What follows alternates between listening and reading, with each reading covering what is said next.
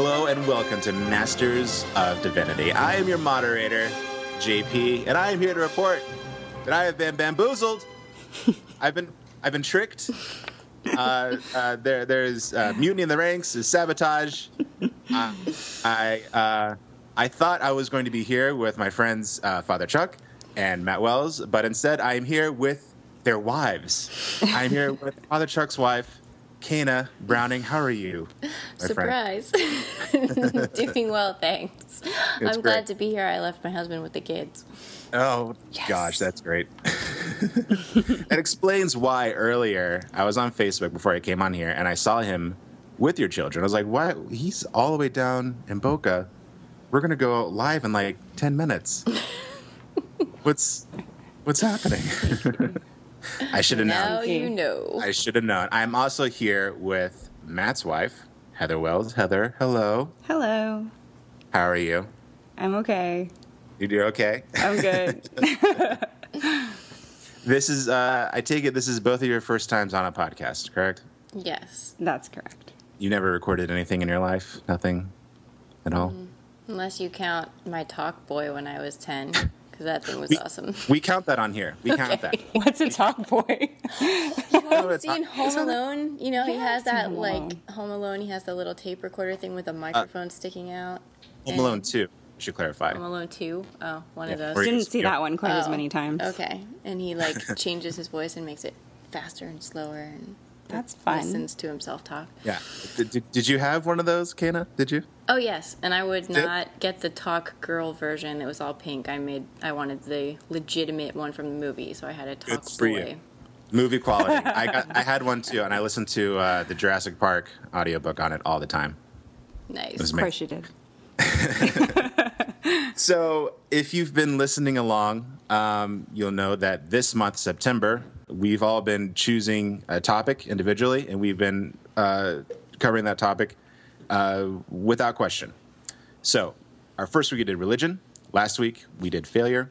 This week, Matt has chosen anxiety. They have also chosen to replace themselves with their wives. They've chosen to not talk without my about it. knowledge. So it's going to be interesting, very interesting. So, guys, anxiety.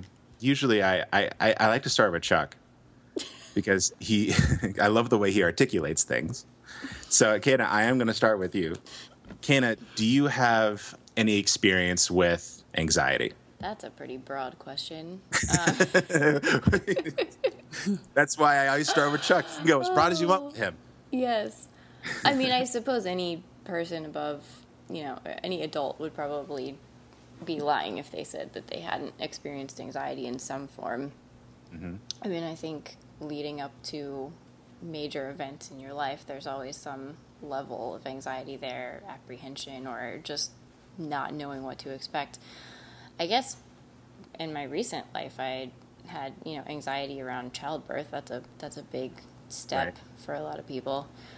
But I think in general, I'm not a super anxious person. I, I tend to have the outlook that you know there's a lot of people in the world who have experienced the same kinds of things that I have and been through problems that are much much worse than anything I've ever faced so why should I worry and I don't know Okay. Is that is that something that kind of that you think kind of helps with you if you ever experience anxiety? yeah to try to put it in perspective that Yeah. my life is generally very good and I'm blessed and have most of the things that people in the world worry about food and a roof over my head and you know my family around me and I if there's ever things that I'm starting to feel anxious about just try to put it in perspective of how lucky I really am mm-hmm. but Well, that's good. That's that's a good thing. That's uh, uh, for me. I know personally. Whenever I actually have a lot of experience with anxiety, I don't know that it's clinical. I don't think that it is. I know I do know it's something as I've struggled with a lot, but I do know that something that's always helped me, even when, since when I was younger, is just distracting myself. Um, sometimes it's like the weather. You know, you just gotta like hunker down, and wait for it to pass. And usually in those moments, it's usually distracting myself with a movie or I don't know, watching videos of cats on YouTube. that that helps. It's very therapeutic. What about you, Heather? Do you ever have any uh, experience with anxiety? Is there any way that you particularly like to deal with it? And Never. Never. you never experienced anxiety. Wow. This is this is actually She amazing because bluff. I don't think I've ever met anybody who's never had anxiety. No, And I can't even imagine life without anxiety. Pulling your leg, JP. Of course, yes, I have. Okay. and unlike Kana, I don't think I've dealt with it quite as graciously. um, although I agree 100% with her viewpoint and putting it in perspective. But oh, yes, I've had uh, my fair share of anxiety and panic attacks. And Yeah. um, there's a few ways I've dealt with it. um, I've prayed. I've called my mother and my husband and yeah. my um, let's see, who else have I called? um, usually, obviously, helping people to help you put things in perspective and talk you through it. My mom used to tell me to sit down and grab a ice cold glass of water and sip it Yeah. during my panic attacks, which actually does help. And there was some times after childbirth, especially after having Bella, where I had to go back to work right away because I had taken so much time off during my pregnancy because I was so sick that when I um, had her, I had to go back to work really quickly, four and a half weeks later. And um, I was having panic attacks and guilty feelings, like mom guilt, not being home with your newborn. And work was really stressful, and there was a lot of demands on me there. And I had a lot of problems with my boss at the time, so that didn't help the stress Right. at all. But I had you- like a little bit of postpartum stuff going on, and Yeah. it's awful. Uh, but if I understand, you did take steps to sort of like uh, take the stress out of your life to reduce stress. Absolutely. Big steps. Yeah. we had I had to quit my job, which means we needed to figure out how to have less expenses and a cheaper house and Mm-hmm. not just you know get rid of a car or two and Right. we didn't decisions, end up having to walk decisions. anywhere at least but Yeah. no we definitely made steps and that was one thing that matt was right there by my side the whole time saying you know whatever you need that's what we need to do Right. and so i said I, I think i need to quit my job i think i need to be home and he said then we're going to do what we have to do to make that happen so Hmm. thankfully a very supportive husband Uh, I, I'm sure you do. He's a very supportive friend. Um, so, I have an interesting story. Um, back in my, my dark days of selling timeshare, um, I actually had a couple who actually bought timeshare from me, believe it or not. All right. Um, they were two psychologists, but they were also um, teachers. And I asked them, like, do you think that there's been either an increase in anxiety and depression in our society, or do you think that, like, with the advancement of medicine, the list has been peeled back? We just notice it more.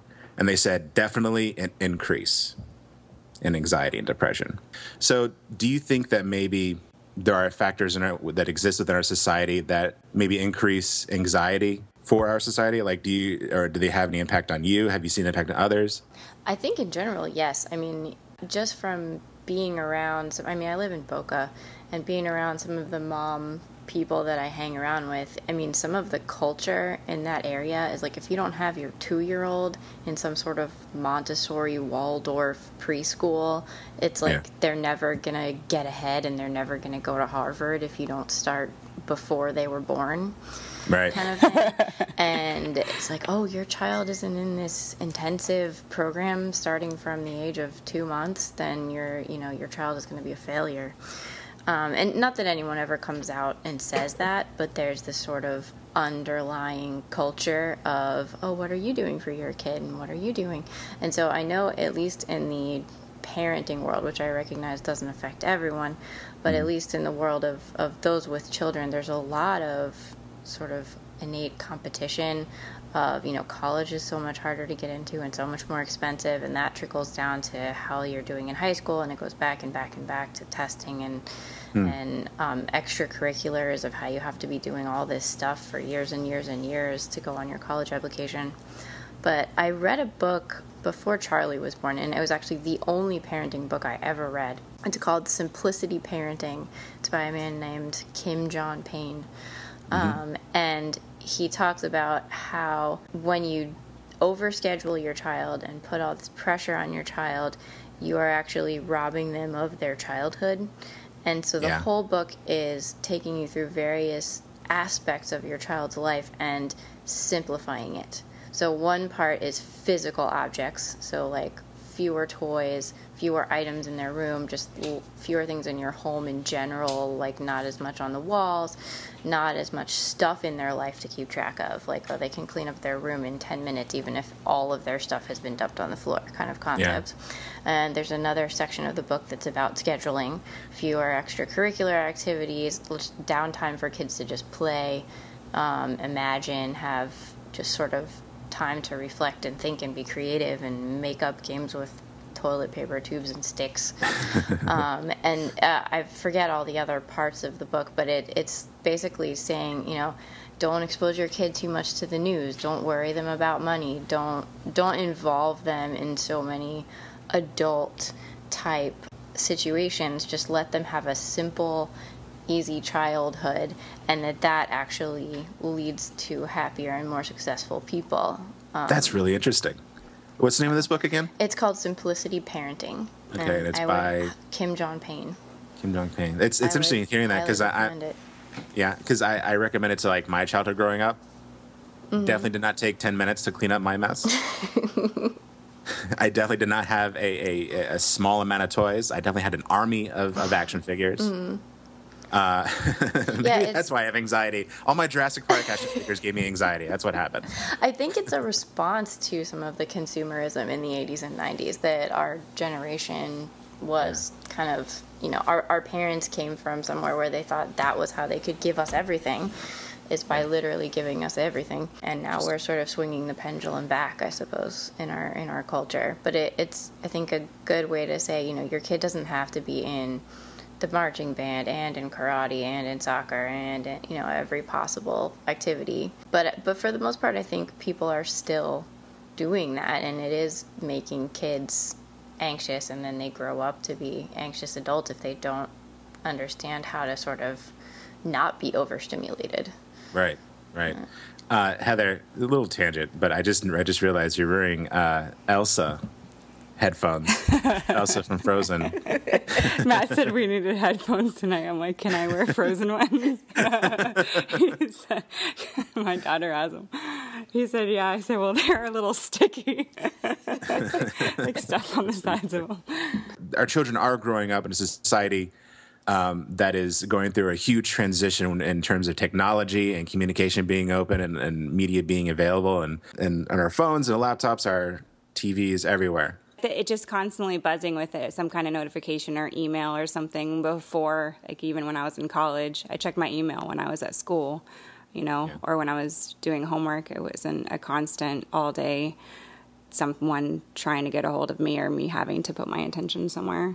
Um, right. So definitely, and and then things with, maybe it depends slightly on where you live. It's probably widespread, but like we live in a county where there's a lot of keeping up with the Joneses and you know, yeah. keeping up with your house and keeping up with your cars and keeping up with your like Yeah, you do both live in the suburbs. And yes. But yeah. it's she's talking about the anxiety leading up to pregnancy and and um, the book that she read and the pretty much, I think, the only book I read in probably six years was Jenny McCarthy's Belly Laughs when I found really? out I was pregnant with Bella. It's amazing. I, read I read it in one sitting on the couch while Matt was watching the last episode of Lost, which well, it was written by Jenny McCarthy. I, I, imagine it's an easy read. It was hysterical. I was laughing out loud.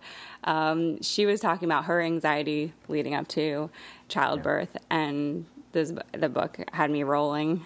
So, well, just shift gears a little bit to kind of get into the divinity part of our Masters Divinity podcast. I heard an interesting statement today. Anxiety is the polar opposite of faith. Mm. What did you guys have to say to that? That comment makes a lot of sense in my mind. it does? yeah. The Lord, you know, tells us in the Bible to be anxious for nothing, but in everything through prayer and supplication, make your requests be known unto God. And I think that the more we practice our faith in bringing our concerns and our questions and our prayer requests to the Lord in prayer and supplication, I think that we worry less when we're doing that more faithfully. Mm-hmm. Now, I don't think that people who have faith are immune from anxiety. Yeah, I, right. it sounds like that comparison is maybe slightly off because saying it's the polar opposite makes it sound like if you ever feel anxiety that you're lacking in faith. I would almost think that faith is the antidote to anxiety. Is Really? maybe a better way to say it. Is Okay. that like when you start to feel anxiety creeping up upon you, like the only way to really make it go away is to ah. have faith in something. And for us as Christians, that means faith in God, faith in Jesus Christ. Not, you know, I suppose you could make it go away in some aspects with, you know, faith in yourself or faith in the universe that things would be okay. or Um, just faith in general that it's going to pass. Mm-hmm. Interesting. I like that. I like that. I like that. Uh, faith is the antidote to anxiety. That's good. Mm-hmm. Uh, Matt and I talk a lot about good faith, bad faith. Not necessarily uh, f- faith. Not always faith like in God, but sometimes faith in yourself, faith in your friends, faith in your family, faith in your surroundings, things like that. I do think, though, the one thing that will never let you down is the Lord. Because I think we Okay. can put our faith in a lot of things that maybe in the time being might help our anxiety, but sometimes those things can fail us, which can cause the anxiety to become much worse. Right. So Of course. And that Okay. I do think we have to be careful about what we're putting our faith in to get us through those anxious mm-hmm. times.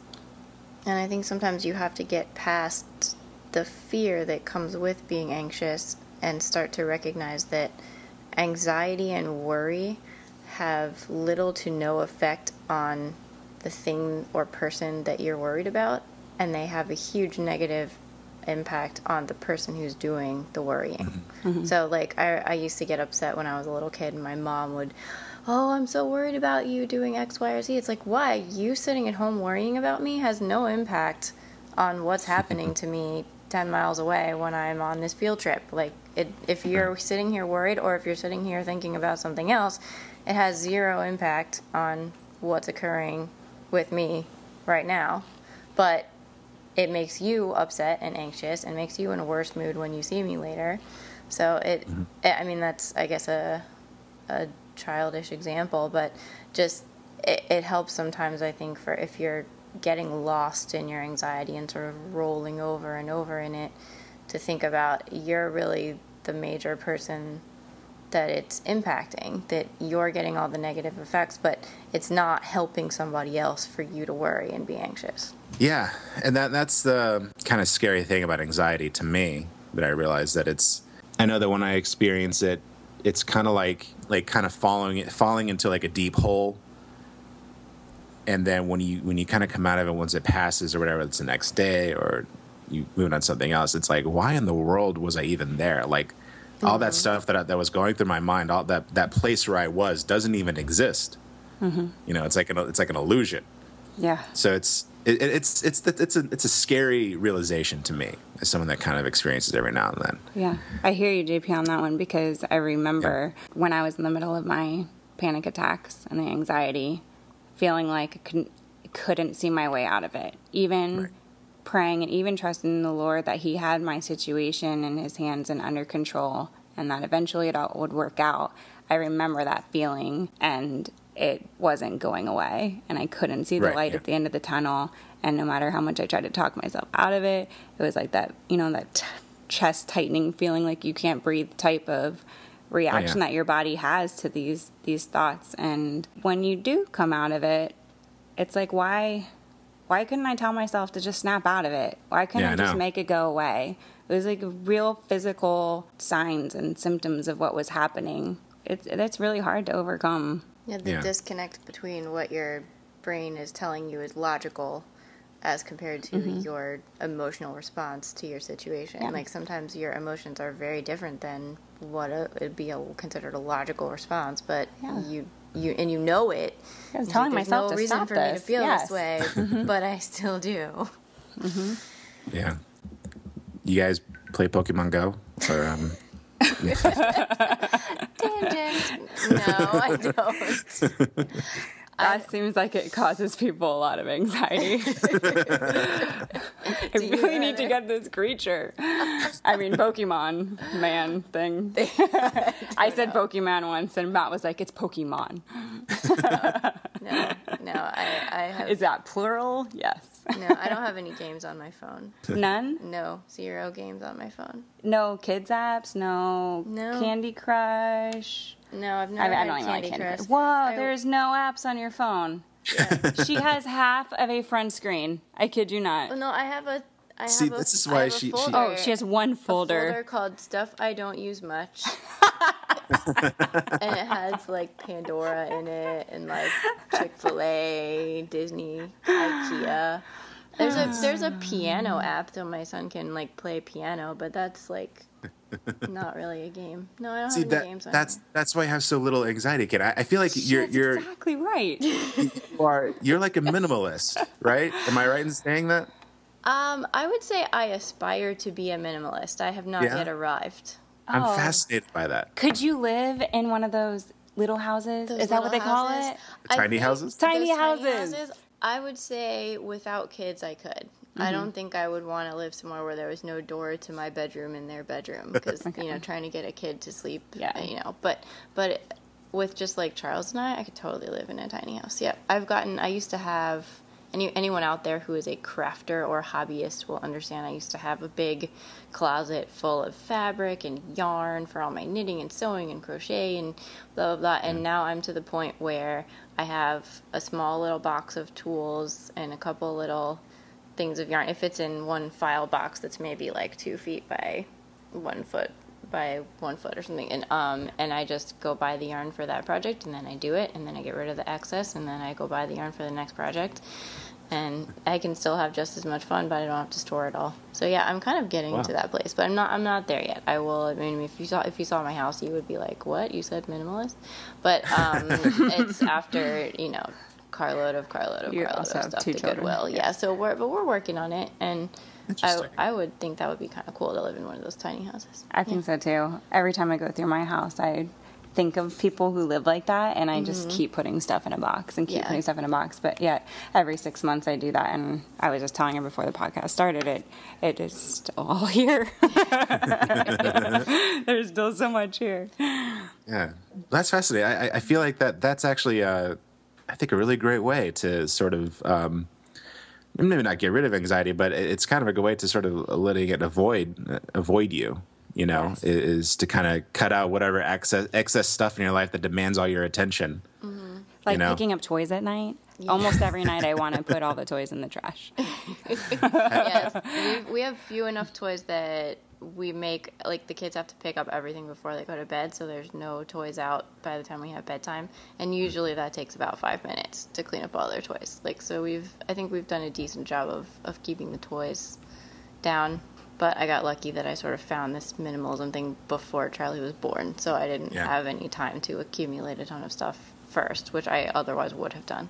Right. But I I think that so anxiety is kind of tied up in physical objects sometimes in that just in case mentality because oh well I need to save this just in case I might need it. I mean, oh look we have 16 water bottles, but maybe I should keep that because what if my friend comes over and they want to go hiking and they need a water bottle and like like Yeah. your mind just comes up with random stuff and you're like so what is the likelihood of that happening? And even if it did happen, could I use something else instead? Or Mm-hmm. could I replace this object for, I think, is it like Joshua Becker or somebody, or the minimalists, or somebody has a saying of like, Yes. can I replace this object for less than $20, in, less, than 20 minutes? And if the answer is Wow. yes, if the answer is yes, then get rid of it. So it's like, oh, I have, you know, 12 oven mitts or something. Like, do I need these? No, I only need one. If I ever had a situation Well, you have two hands. where, You or probably two, need okay, two, one set, one set of oven mitts. If you if you ever burned your oven mitt or lost it or the dog ate it, it would take you less than 20 minutes to drive to Target and buy one for a couple bucks. So there's no need to have a backup. And getting rid of the backup actually frees your mind of that anxiety. It's the same anxiety that like is in like on the show Hoarders where it's like they, these people are terrified of being in a Oh, yeah. situation where they might not have the thing that they need. And the reality is they have it 10 minutes down the road at the store. Uh, that mm-hmm. that show stresses me out. Oh yes. stresses me out so much, and, and be- because there, there's such a formula to it as well. Mm-hmm. It starts off really hopeful and cheerful because they're really excited to get rid of things. Sometimes they go through that mm-hmm. phase, right, where they're like, "Yeah, let's just get rid of it. This is great. We're going through a whole new phase in our lives," and then it's like, "Okay, but we got to throw out the deer's head." That belonged to your uncle. They gave it to you before he died. I'm like, I'm like, no, what are you doing to my life? I can't do. I can't take that emotion. but it's another physical form of anxiety. Yeah. You know, OCD's a form, hoarding's Right. a true. form. That's true. Yeah, your husbands are like huge talkers, so I, I'm not usually the one that has to like be on be on my toes. Driving the conversation. I mean, you know, I'm the moderator, so I, I do have to drive a little, but sometimes I could I just like sneak the wheel over to them, like eh, you know. Um, well, I tried to tell Matt that I didn't think I'd be very good at this because I don't feel like I have a No. whole lot to say. But You're- he's like, you're doing- have plenty to say when JP's over and we're just talking." no, you're doing wonderful. You guys are doing wonderful. You're not doing so wonderful, JP. Oh, I, I'm, I'm happy. just kidding. I'm having anxiety right now. I'm Uh, I'm, I'm, I have fallen in a deep hole. There's no light at the end of the tunnel. Uh, I can't claw my way out. I'm just gonna go and play Pokemon until no, this no, pray, pray, pray, and then play Pokemon. And do my meditations. you know, our, our society, especially in American culture, we, we kind of turn a blind eye to mental health. And um, and I'm, I'm talking about me personally. Like I like I said, I don't know that the anxiety experience is is clinical or not. I just know that I experience it. And what's interesting about it is I actually didn't really know about clinical anxiety or didn't really and it wasn't really a thing to me until like actually maybe a few years ago, like maybe five years ago. And then when when people were telling me what they were experiencing, like I, I was like, I experienced it all the time growing up. Like that that's like, like that's an actual thing. If you let something like that happen to you, if you don't treat it, it becomes a disability, right? Mm-hmm. You know, if you break your arm and you don't put it in a cast, you're probably going to lose your arm one day, or it's just going to stop working. Mm-hmm. Um, I do think it's kind of weird because me personally, I kind of felt like I learned how to how to how to handle it on my own growing up. You know, without having to seek therapy or without any kind of medication or without any kind of tips. Um, but I didn't know what it was. But I kind of feel like it sort of had like a lasting effect as well. But at the same time, like I do kind of feel like I know how to deal with it, even especially since I've I know what it is now. Do you feel like if you had had someone to talk through with that when you were younger, do you think that maybe you wouldn't deal with it as much now? Um, Instead of trying to have figured out like by yourself how to get yourself out of it. Probably. I think it would have helped a lot. Um, but at the same time, you know, you guys know, you know, what I'm passionate about. I'm, pas- I'm passionate about filmmaking. When I was growing up, I was really into acting and performing, getting up on stage. It was really was the polar opposite of like what I was feeling inside. Like I, I wanted to get on stage and be on the spotlight and perform, but deep down I was like, run away, run away now, hide. Most people are.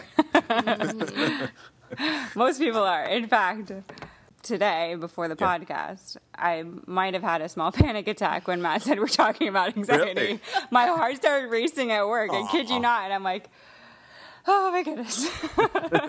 And how are you feeling now? Are you feeling okay now? Okay. I'm feeling okay now. Good, good. You got your Only Elsa three headphones. Xanax later. I'm just kidding. Oh, hey, why don't you I'm uh, slide some of those over here? Uh, just some pumpkin coffee. oh, that's good. Yeah, caffeine will really help. It's decaf. But what I think was interesting is that I kind of feel like my passion and my hobbies helped me um, because of the nature of those hobbies and passions, acting. But which is it's also kind of interesting. You know, I, I like I said, I, I, uh, I you, you guys know I sold timeshare for a, a very small amount of time, and um, that did not help my anxiety at all. No. could you give any advice to maybe young people growing up now in a world where um, their attention is being fought for constantly at all sides? Is there any any kind of advice or any kind of tips or any anything, any kind of wisdom that you can bestow upon them who may be listening today, who might be in high school or college? Lots of advice. Looking back, what would I have told myself? Uh, well, that's that's a good uh, that's a good question. What would you have told yourself? Yeah, looking, I mean, maybe not just in regards to anxiety, but looking back, I would have told myself to focus less on trying to find love and relationships and to focus more on the Lord and my family and my girlfriends instead of boyfriends, you know. Right, because young boys Yeah. suck anyway. Like, they're, they're, they're terrible. Why? They Why really even are. bother? They really are. I'm not even being sarcastic right now. They're, no, no, just don't. yeah. Not. Not focus on it. your girlfriends, focus on your family, focus on Stick with the sisters. Yes. um, staying faithful in church and serving, I think that really keeps your focus where it should be. And um, like doing doing the best, like focusing on what's in front of you. Like if you want to pursue a career in, I, I know a few people in nursing right now. If you want to pursue a career in nursing, like focus on that. Put your all into that, and and try not to worry about all the other things that are going to try and demand your attention while you're going through that. Like being a minimalist in life, not just in your house accumulations. Right. Um, I think that would have helped me in the past. But you know what? My mom told me all those things. And, Yeah. you know, I still made Yeah, decisions I was going to make. it's hard to have perspective at that age Mm-hmm. on you know the the broader picture i mean when i was 18 i had no concept of what it meant to be married and be a mother and think Right. your, your world Mm-hmm. Have just gets bills. bro- yeah well yeah have bills have a job i mean i had a career before i had kids so um that concept of just being responsible for everything it, you don't really get that until you do it um, but but like you said, your mom kind of you know your my parents told me that kind of stuff too. Of like you know, for me it was less anxiety at that age and more self-induced stress. I, I, I would have probably had labeled it as stress that I, I sort of put myself in a situation of having a little bit of a stressful, at least Right. high school, maybe not so much college, but high school time. Um, my parents were kind of like, you know, you, you need to hang out with your friends more and relax. And I was like, I have to get straight A's constantly. Oh, please. Our quote was C equals Pharm D. All you have to do is pass. Nobody's Wait. going to ask you what your grades were. C equals what? C equals Pharm D. Like pharmacy degree. Pharma- your phar- or your pharmacy doctorate. doctorate. Oh, Doctor of Pharmacy. That's what, that was the quote school. C I like farm like that. I think Just pass. I Get think through the, it. The seminarians would have said C equals collar. Uh, so collar if they get C's. Yeah, I, I didn't I didn't turn into I didn't have that attitude until after I got my job offer. So I had four years of undergrad and then one year of grad school. So I got my job offer after I finished my undergrad and I had to still go back for the year of grad school. It was sort Oh, of like Lord. as long as you get your master's, you get this job. So then I kind of was like, oh, I I only need to pass, you know, because I have the job offer in hand.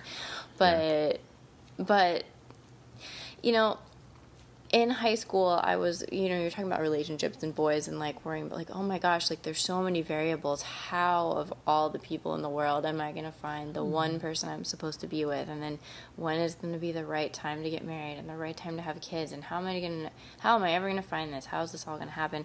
But sort See- of trusting oh go ahead. That that was easy for me because if I liked you, you were the one.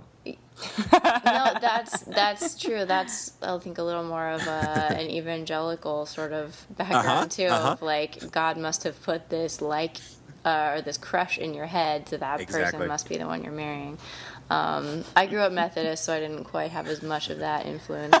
Oh, Um, don't brag. but but but there's still the idea that um, you know it, it seems overwhelming you know there's a, a huge world out there and so many ways and every time you make a decision you're excluding other possible futures and other possible decisions and that can be intimidating and paralyzing i mean i chose to study abroad in beijing once I made that decision, I was excluding myself from studying abroad in, in London with some of my other friends or in Vienna with some friends. Or you only get to pick one course of action. I only got to pick one university that I went to and excluded the one that was second in the running for me. And that changed who my friends were for the rest of my life. So that kind of stuff can be scary. Yeah. But I think when you pray about it you can get to a point where you find peace mm-hmm. about major life decisions.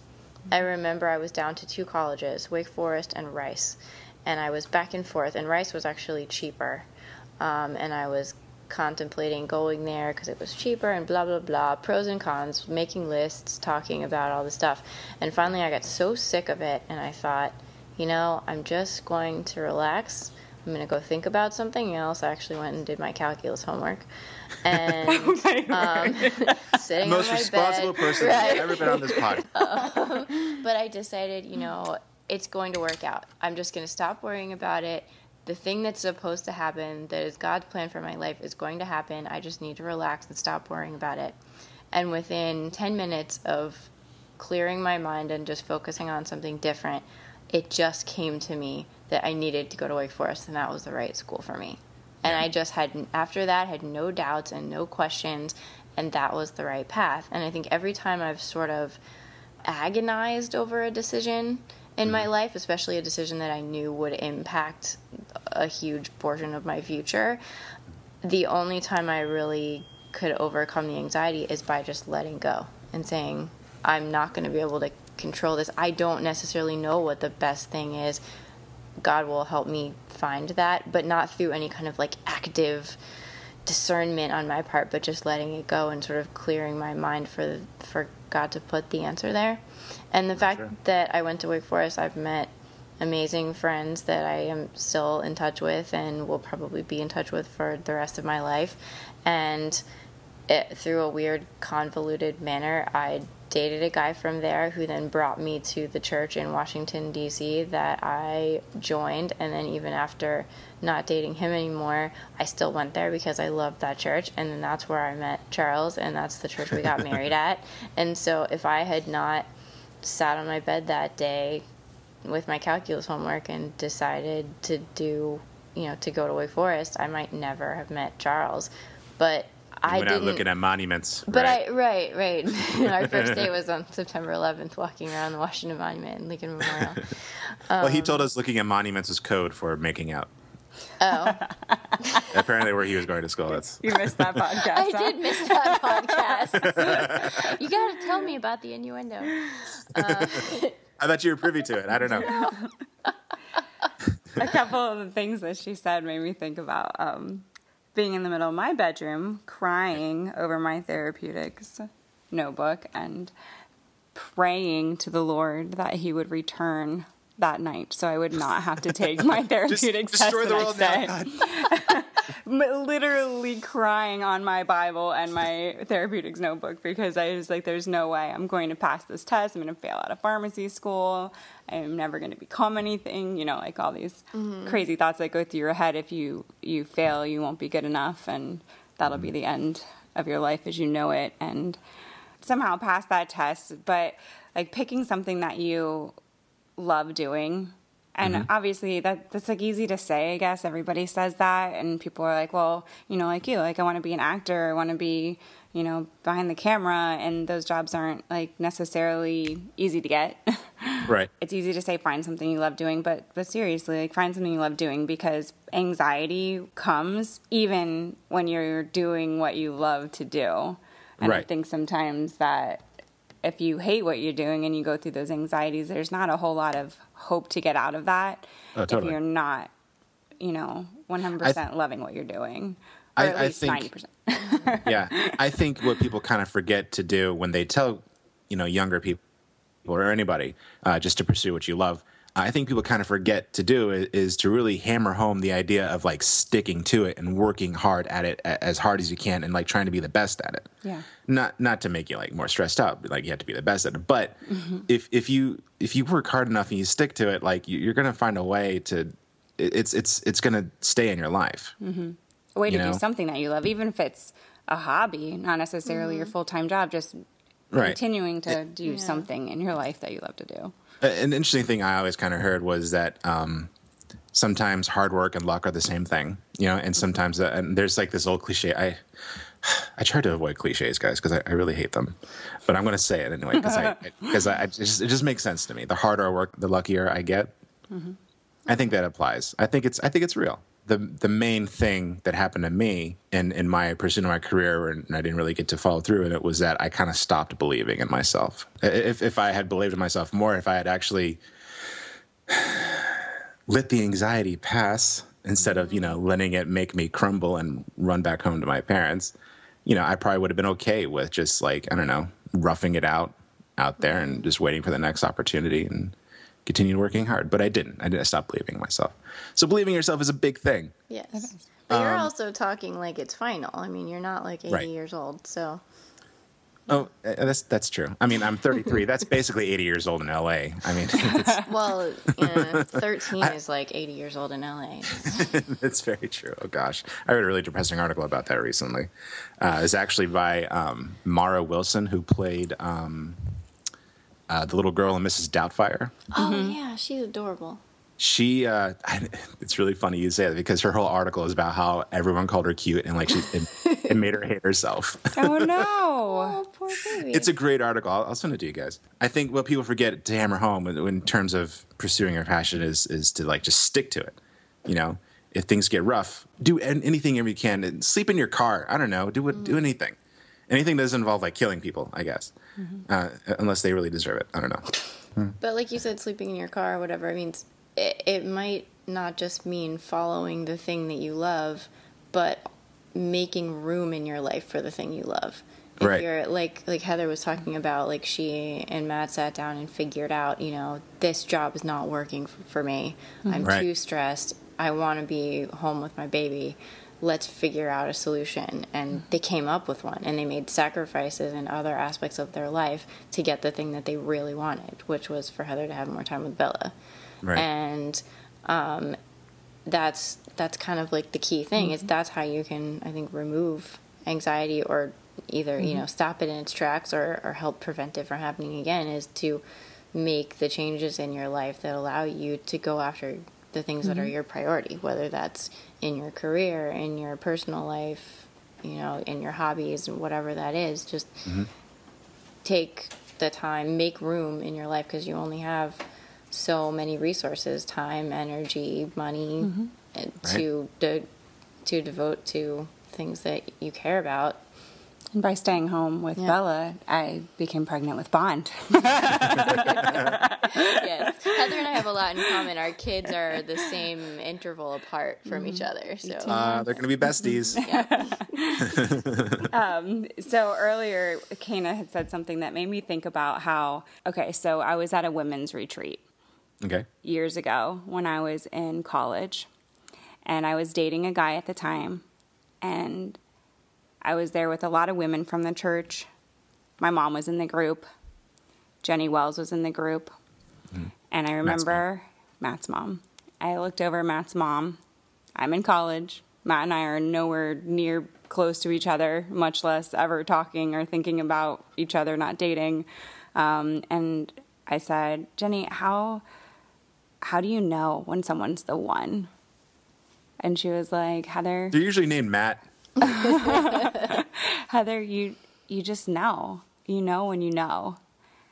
And I took that information and I thought about who I was with and I was like, I don't know. Obviously, that relationship didn't last. And years down the road, here I am married to her son. And, on his podcast. and I'm sitting on his podcast. and all that anxiety of like, Lord, who do you want me to be with? That was what that conversation you had. Yeah. Who do you want me to be with? Any of these decisions I can make can change my whole life. The person I end up being with is going to determine what kids I have. And Yeah. like if I had ended up with somebody else, they would have different DNA and they would be different children. And like the the Lord worked it out. And I didn't need to stress or have anxiety over that. I did, and most girls do. Mm. But you don't. We don't need to. Right. Like we need. I think we need to stay faithful. We need to stay in prayer, and we need to take take take the steps. Like you can just sit in your house, and I guess the Lord could bring the guy to your door. But obviously, like you, mm-hmm. you don't need to stress about it though. And I stressed about it. You know, wondering. Right. And you know that that does kind of bring up. This is like a whole. I don't know how much time we have left. I don't know, but it does kind of bring up an interesting um, subject that I would. I, since I have you guys here, I would love to talk about with you. Um, anxiety and relationships, and in terms of like I'm single and haven't found somebody. You know, what if you don't have anxiety, but the people around you do? Run. I'm just kidding. I tried. They keep catching me. I just knew with Matt. It was. It's so weird. I mean, like I knew right away. Yeah. the questions I had about what I wanted and who I wanted to be with, it was just like I met him, we talked, and you're it. And now since then, I've questioned that. She's just saying that because he's looking at her right now. he walked up, so uh, Okay. back I to I- JP. I do know in my heart that Scarlett Johansson is the one. So you guys say to not. You guys are saying not to worry. well, about then it. You got need to it. take the steps to meet her. Yeah, That's what I, I do. mean. You can't just sit in your house. She's not going to knock on your door. I'll, I'll send her a tweet with this podcast, and she'll become a listener. And There we go. There you go. Take a step, JP. But I, Wait, unless she's married. She's not married, right? You uh, who take- cares? They, you they can't- don't no, last. They don't. They don't last. Well, you gotta wait. You gotta wait if she's married. No, I, I think there can a lot of stress can creep in about when you feel like you have to be the one in control of it. When you feel like I'm gonna have to find this person. It's my job to go out and look, or my job to figure it out, determine he or she's the right one for me, and um, and worry about the plan for the rest of your life. And the reality is, we don't have the capacity to make those kind of plans and and think through every possible outcome of our lives. Like, there's no way I could know that choosing my college when I was 17 years old would impact who I would marry when I was 26. And if I had known that, I probably would have freaked out about it. But mm-hmm. it's one of those things that only God can kind of handle the macro level picture. Um, so worrying about it, being upset about it, is not helpful. But also like being on a mission, like I'm gonna go out there and just like date every Right. single person I see in case they're the one, and I'm gonna go looking and find her. Uh, I found Charles when I wasn't looking. That was actually the day I met him. I was going on a date with somebody else right after that. So, um, and it was only it was only one date. It didn't work out, um, and then I went on a date with him a couple weeks later. Um, he knew the first day he met me. In fact, he called his mom a couple hours after he met me and said, "Oh, I just met my wife today," and she was like, "Oh, um, what's her last name? I don't know." uh, did you get her number? No, but I'll see her again and I'm gonna marry her. It's like okay. For me, it took a little bit longer, but I mean, still not super long. I mean, you think you guys had a short a short dating and engagement? I mean, we were only dating for seven months and he proposed, and then we got married thirteen months later. So by the time we got married, we'd known each other less than two years. Oh, wow. Um, We dated for a week and got engaged and then got married three weeks later. So wow. so hers was even more accelerated. we I told you we knew. Like first conversation. We knew. Yeah. some but there's no way i mean so you might i know at, at that point i was i guess 24 when i met him and i was starting to think i don't know anybody you know i don't know any guys i don't all i do is work all the time so i don't know how i'm ever going to meet anybody and a little bit stressed out about you know what what does this mean for my life? Because by the time i was thinking in my head like i gotta find the person and my parents dated for like six years before they got married so i was thinking like if i have to date somebody for six years and then and be engaged to them for a long time and then i'm gonna be like 35 by the time i'm having kids and like was going through my head like all this stuff i was freaking out about but it it just turned out that the time frame was much shorter for me and way mm-hmm. shorter for you. Like it it mm-hmm. just happens when it's supposed to happen. And I know plenty of people that are having kids at 35. My dad was mm-hmm. 40 when I was born Yeah. and everything was fine with that. Like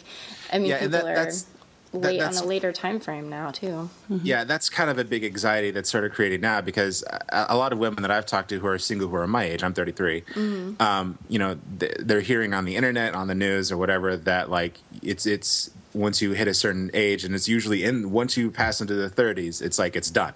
You're not mm-hmm. going to have kids, or the the risk of like there's there's a bigger health risk to having kids. I don't I don't know if any of that is actually true, but I do know that a lot of women that I know who are my age have, have taken that to heart, and it's kind of become.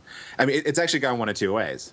Some have like really freaked out over it. Others have been like, "Well, what can you do?" Yeah.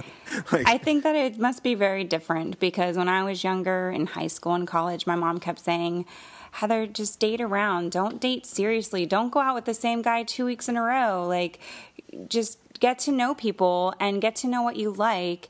And that way, when the right person comes along, you're going to know because you're going to know different personalities and different characteristics that you really want in somebody long term that might be Right. a little different for someone who's no longer in high school or college now. You're in your 30s, and you probably will meet women who, on the first date, want to get married and settle down um, because they're trying to rush it. You're probably Yeah. not going to have a whole lot of people that just want to date and get to know everybody around for the next six months or so. It it is. Uh, I will say, dating in your 30s is terrifying. Mm-hmm. is a little terrifying. See why everyone's probably in a little bit more hurry to find Mr. or Mrs. Right. Uh, yeah, I mean, you know, I, I, I- I've I've been doing the the the, the Tinder thing, you know, here and there, and uh, they usually don't even really get to the first date because they already want to talk about long term stuff, and that really scares me. Yeah. you don't want to hear that. Yeah, you want to just I just want to know what have a your favorite girlfriend movies for are. a while. Like, I just your favorite movies. Yeah, I, Yeah. lo- I love the way Charles and I dated at first, which was we met each other in person. I mean, we physically met in person when we when we first um, encountered each other, yeah, and then we saw each other a week later at because it was at church. So he came back the following week and and also saw me at church then. But it was you know in uh, in conversation with lots of other people at like a coffee hour kind of situation, and then we went on one date. And then I went out of town on a business trip for like three weeks. And so we had been on a date, so we had known there was chemistry. We had had a chance to have dinner and sit and talk and, and have one date and to know that there was something there. But then after that, we had like three weeks of phone dates where we Yeah. just talked on the phone to each other. And I thought that was really cool because it sort of reminded me of college, even though I was out in the working world and I didn't have that luxury of like, oh, you see each other and you can just like chat on the couch in your dorm room, you know, and and kind of like get to know people in a casual setting because a lot of the dating when you're an adult is like you have to go do something because it's Right. not appropriate to be like, "Hey, come hang out on my couch" because I think you're just trying to sleep with them. uh, Netflix but- and chill. Exactly. but in I I sort of got the benefit of having knowing you know it's not like internet dating where you're sort of going in blind of you, don't know if there's any chemistry in person. You don't know if the photo you're getting is of the real person or whatever. I had met him twice or three times um, beforehand but then to have that no stress like we don't have to go out and spend money and go to a movie or go to dinner over and over and over again. We can just talk on the phone. And we like typed emails to each other and we talked and by the end of those Like three mail. weeks yeah it was like you got mail exactly. But by the end of those three weeks and i came back it was like i really like this guy's my boyfriend now. Even though we had only been on one date it was like oh this is this is what i want to be doing. Um and So you need to email some women, JP. okay, I'm just sitting out a blast. So all the single ladies out there, all the single list ladies. going. constant contact JP is a phenomenal friend, has beautiful eyes and the sweetest voice, and his email address is Uh, Pokemon Master 420 at Gmail. I'm kidding. that will get no responses. well, actually, I don't know. Maybe it would bring you your dream woman. I don't think so. I don't think so at all. Uh, uh, it's actually John Spitzer Post at gmail.com. there we go He likes long walks on the beach and yeah. no, not really. but the reality Lots of movies. uh, as my dad would say you you find love when you least expect it most Least expect it most. it's like it just kind of happens when you're not looking for it I was I had decided to be single too. yep And um, actually, Matt was talking about being single at our refuge, which he led our singles college and singles group, and he was talking about being single. And I'm like in the background with like imaginary hands over my head, pointing at my head, like me, me, me, me, me, me. I'm single. You're single. Like this is funny. meant to be. Um, I actually Great. didn't have to have the imaginary hands pointing at me. He, he eventually got a hint some, some other way. Oh. See, that you have that woman out there, JP. Yeah, it's it's kind of funny. Like my my parents, you know, usually your parents are the ones that kind of bestow upon you the relationship advice of how to meet somebody. And my parents have bestowed that advice. I mean, it has been helpful, but at the same time, they had to find some kind of common ground because their lives were nothing like my life. Like the way my dad impressed my mom uh, on their first date on Valentine's Day, um, they chartered a private jet to Hawaii. Oh wow. So That might that might win someone over. so you kind of have to come down to my level and use your imagination a little bit. That's just a different playing field altogether. So yeah, Wow. so that's what I'm dealing with. But but but yeah, and yeah, these are great stories. I, I think it's I think it's beautiful how you guys met, and and I was there. I mean, I wasn't there, but I I listened to the process happening because you know you both you guys married my best friends, so it's uh it's been a it's it's been a journey on this side too. It's interesting to watch it unfold. It's true. You and all their little stories. I broke up with a guy on Valentine's Day once. Oh wow. Yeah. I broke Wow. up. I broke Yeah, up. that was really painful. I Can broke we- up We like we a week stinking stayed for dinner. Oh. I don't know how, but we we had a reservation and we broke up at the beginning of dinner and stayed for dinner. You hit the whole dinner with him after you broke up with I him? told him we should go, but he still wanted to eat. It was at the River House. I mean, Wow. Only time the River House food was terrible. No, oh. uh, I, I broke up with a guy once about a week before Valentine's Day, and he was mad that he had like pitted, that gotten a reservation somewhere and made plans and like taken off work for the night or something, and was like angry at me that I didn't consider the fact that he had done all this on Valentine's Day. I was like, sorry. see, and then we can be the source of anxiety in other people's lives, now, can't I we? suppose. I guess so. suppose. Well, uh, guys, um, we're about an hour and seven minutes. Um, really? yeah, It, It- it flies, I'm telling you. We did it. says an hour and four minutes. Yeah. yeah. The podcast usually go about an hour and a half, uh, but this is this might be one of our shortest in a long time. But so, uh, We could make I it wanna- longer, no, and I feel like we So- could do it again. yeah. Oh, we're definitely doing this again. This has been too much fun because I got to get a wife, and then it would make more sense Perfect. to do the wife episode at the moderator. So if we're doing the Nah, Wells's, Chuck. if we're doing the Wells's timeline, that's about four weeks from For now. works from now, you should be married. So yeah, so practice makes perfect, and we've well not perfect, but we've, we've decreased our anxiety by talking with you here for an hour. oh, good, good. I'm glad. Yeah, mine's passed. It's gone. Good. I'm out of the hole. Feels great.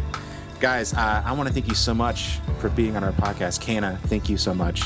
Absolutely. Thanks for And having me. Heather, and Heather, thank you for, for joining us. Thank you. Thanks for having me. Too. Thank you and join us next week. Good journey. Blow